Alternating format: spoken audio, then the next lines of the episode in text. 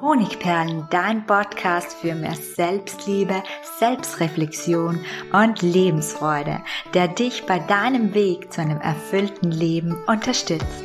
Ich bin Melanie Picknitter, diplomierte Mentaltrainerin, Bloggerin und Buchautorin und ich freue mich, dass du da bist. Ja, ganz herzlich willkommen zu meiner neuen Podcast-Episode Heile dein inneres Kind, wie du dich endlich von schmerzhaften Mustern befreist. Das innere Kind ist ja ein Symbol für all jene Verletzungen, Kränkungen, Enttäuschungen, die wir in der Kindheit erlebt haben und die einschürfende Glaubensmuster in uns hinterlassen haben, so dass sie uns heute noch oftmals sabotieren. Das innere Kind ist meistens in der Mehrzahl, das heißt, wir haben viele innere Kinder in uns. Und um das Ganze bildhaft zu beschreiben, diese Kinder sind nie gewachsen, sie konnten nie erwachsen werden. Und das bedeutet, dass wir in vielen Situationen und Lebenslagen aus unseren Mustern und Kränkungen heraus reagieren wie das innere Kind, das diese Situationen nie verarbeiten konnte. Und genau darum geht es in der heutigen Podcast-Episode. Ich möchte dir zum einen aufzeigen, welche Auswirkungen ein verletztes innere Kind, das noch nicht heilen durfte, auf dein aktuelles Leben im Hier und Jetzt haben kann anhand von Praxisbeispielen, die auch wirklich nachvollziehbar sind. Und ich möchte dir einen Weg zeigen, wie du zu deinem verletzten inneren Kind reisen kannst, um es zu heilen, um es zu lieben und dadurch endlich erwachsen werden zu lassen, so dass du im Hier und Jetzt befreit bist von diesen Mustern, die dich immer wieder schmerzen, die dir immer wieder dieselben Situationen und dieselben Probleme bescheren. Ganz wichtig ist es hier mir zum Start gleich zu sagen, dass diese Verletzungen, diese Kränkungen, die wir alle in der Kindheit erfahren haben, auch diejenigen, die meinen, eine sehr schöne Kindheit gehabt zu haben, haben Kränkungen erfahren, die das damalige kleine Kind nicht verarbeiten konnte. Und an dieser Stelle ist es mir wichtig zu sagen, dass diese Verletzungen meist von sehr, sehr nahestehenden Menschen kommen oder gekommen sind, wie zum Beispiel den Eltern, aber auch den Tanten oder den Lehrern. Menschen, die es prinzipiell gut mit uns meinen, die uns lieben, und das ist ganz, ganz wichtig zu sehen und die niemals oder fast nie aus einer bösen Absicht heraus gehandelt haben, sondern einfach aus eigenem Unwissen und aus eigenem Schmerz heraus. Das heißt, hier geht's überhaupt nicht darum, dass man jetzt den Schuldigen in der Vergangenheit findet, sondern es geht darum, dass man dieses innere Kind erneut besucht und ihm das gibt, was es damals gebraucht hätte, damit es endlich erlöst ist. Wie schon gesagt, fast in jedem von uns stecken solche inneren Kinder. Wir unterschätzen das leider sehr, sehr oft, weil Kränkungen in der Kindheit aus der heutigen Sicht oftmals nicht mehr so schlimm erscheinen. Ich möchte da gleich ein Beispiel nehmen, das sehr gravierende Auswirkungen haben kann. Und dazu erzähle ich dir eine kleine Geschichte. Und zwar die Geschichte von der neunjährigen Marie und ihrer siebenjährigen Schwester, der Bianca. Es ist der letzte Schultag, es klingelt und alle Kinder laufen nach draußen. Endlich sind Sommerferien. Die neunjährige Marie, die trifft sich mit ihrer siebenjährigen Schwester, also der Bianca, vor der Schule und die warten dann auf die Tante Elsa, die sie an diesem letzten Schultag abholen kommt. Stolz zeigt die Bianca dann ihr Zeugnis der Tante und die ist natürlich sichtlich angetan, weil Bianca ist eine Leistungsschülerin, sie hat alles Einser. Marie, die hält sich dabei ganz leise und bleibt im Hintergrund und schließlich ist es aber doch so, dass die Tante auch nach Maries Zeugnis fragt. Oje, drei Dreier, einen in Schreiben, einen in Rechnen, einer in Sachkunde. Und das in der Volksschule. Die Tante Elsa, die schüttelt einfach nur völlig enttäuscht den Kopf. Sie fahren dann später zum Eisladen und die Marie glaubt eigentlich, jetzt ist er schon überstanden. Die Leistungsschülerin, also die kleine Schwester, die Bianca, die bekommt drei Kugeln Eis, die sie sich aussuchen darf. Und dann ist Marie dran und tatsächlich nimmt die Tante Elsa eine Tüte in die Hand Aber sie schüttelt nun wieder den Kopf, ganz enttäuscht, wie sie es schon vor der Schule getan hat, und gibt der Marie diese leere Eistüte. Und sie sagt dann, so ist es im Leben, Marie. Wenn man sich nicht anstrengt, dann kommt man zu nichts. Ja, was im, erst, im ersten Moment klingen mag wie eine lustige Geschichte, die vielleicht das, ein Prinzip des Lebens aufzeigt, nämlich einfach nur, dass man die, die Früchte erntet, die man auch gesät hat, wo man auch Samen gesetzt hat, kann aber ganz, ganz, ganz schwere Auswirkungen haben auf die kleine Marie, die wie alle Kinder Gefühle und Emotionen, die jetzt in diesem Moment, als die Tante das sagt, hochsteigen, nicht verarbeiten kann. Genauer betrachtet gibt es nämlich Folgendes zu bedenken. Die Marie stellt das Verhalten ihrer Tante nicht ein einziges Mal in Frage. Das tun wir nie oder das taten wir nie als Kinder. Wir stellen das Verhalten unserer Eltern, unserer Lehrer, Autoritätspersonen nicht in Frage. Und gleichermaßen weiß die Marie aber, dass sie sich angestrengt hat, dass sie alles gegeben hat und trotzdem nicht gut genug war. Und in Kindergedanken und Gefühlen übersetzt bedeutet das, ich habe alles gegeben und kriege trotzdem nicht keine Liebe und Anerkennung. Oder aber vielleicht hat die Marie tatsächlich nicht alles gegeben, vielleicht hat sie sich tatsächlich nicht angestrengt, dann denkt sie jetzt vielleicht, ich habe nicht alles gegeben. Ich werde also nur dann geliebt, wenn ich mich anstrenge. Meines Selbst wegen mag mich keiner. Also es kann zu unterschiedlichen Glaubensmustern führen. Also das ist es oft. Es führt eben diese starke diese starken Erlebnisse, diese starken Kränkungen und Enttäuschungen führen eben zu Glaubensmustern. Das schürt sich ganz tief in unsere Kinderseele und in unser Unterbewusstsein ein und kann ganz, ganz massive Glaubenssätze auslösen, die dann dazu führen, dass wir im Leben immer wieder dasselbe schmerzhafte erleben oder immer wieder dieselben Themen und Probleme haben.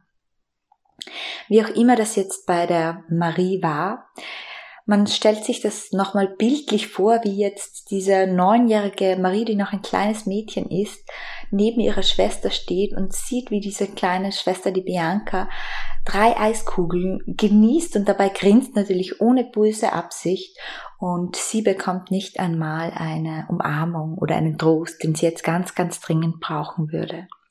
Und dieses verletzte Kind in Marie, diese Neunjährige, die steht jetzt bildhaft gesprochen noch immer vor diesem Eisladen.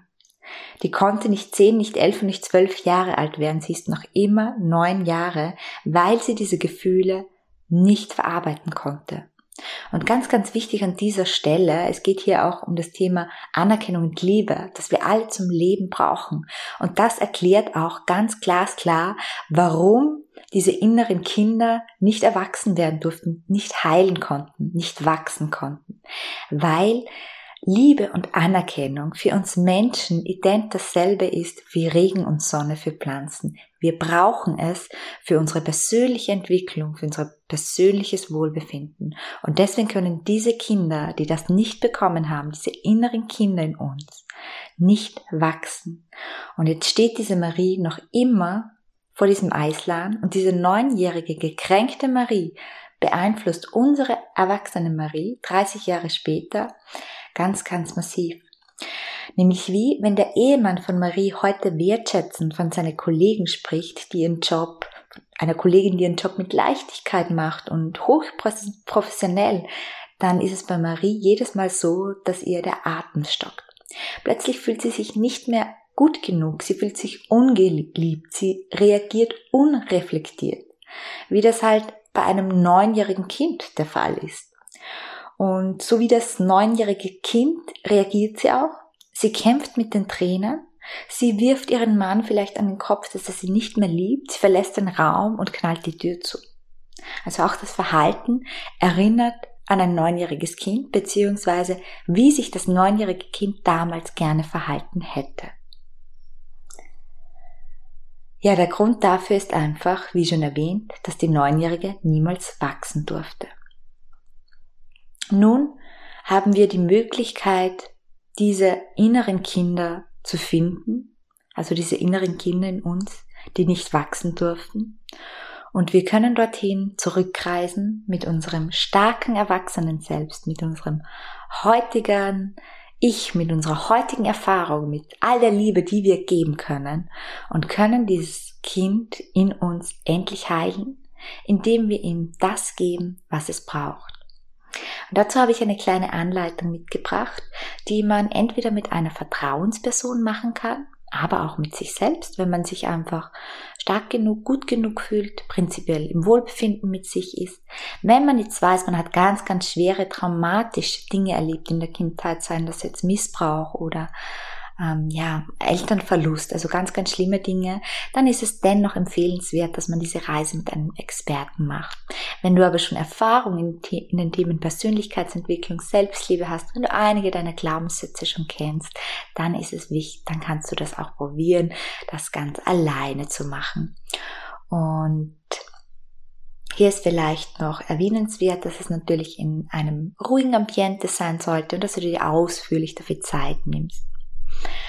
Zum einen geht es jetzt mal darum, diese Situationen zu finden, wo es am meisten drückt, also die inneren Kinder, die am meisten verletzt wurden, die am wenigsten wachsen, wachsen konnten.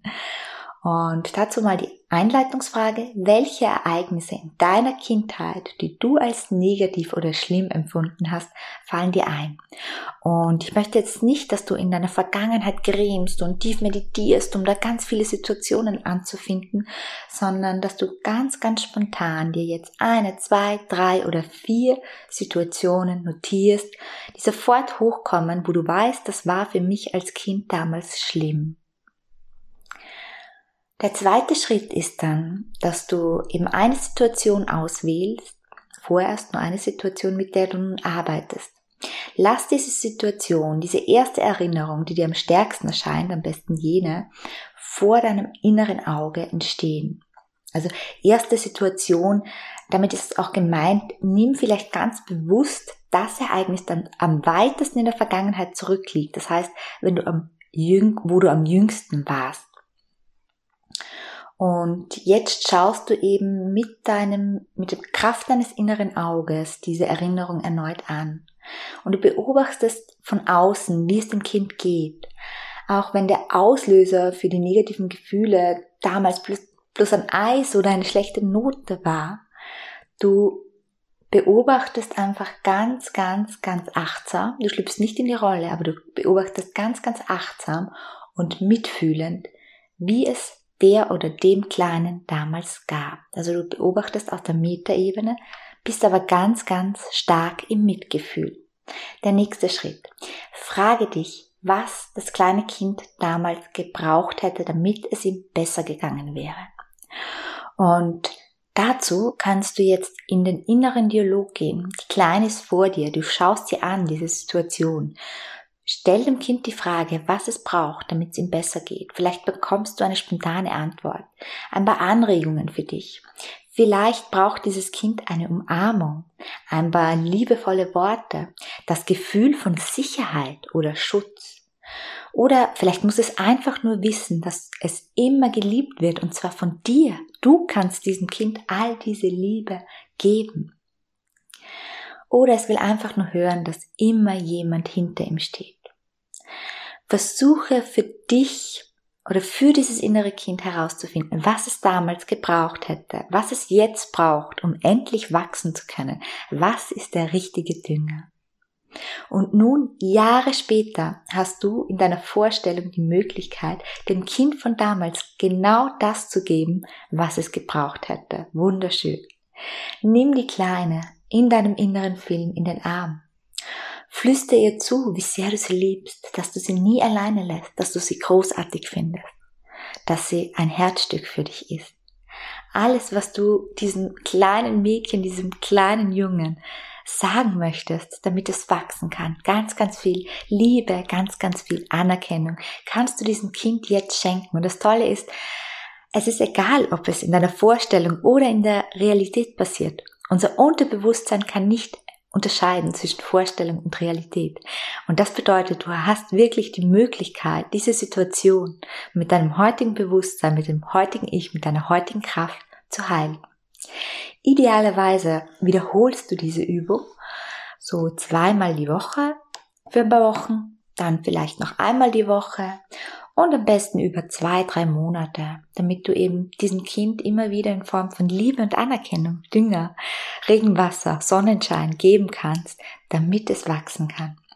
Ich wünsche dir herzlich viel liebevolle Geduld bei dieser wunderschönen Reise, wenn du sie unternimmst und mögen all deine inneren Kinder wachsen können.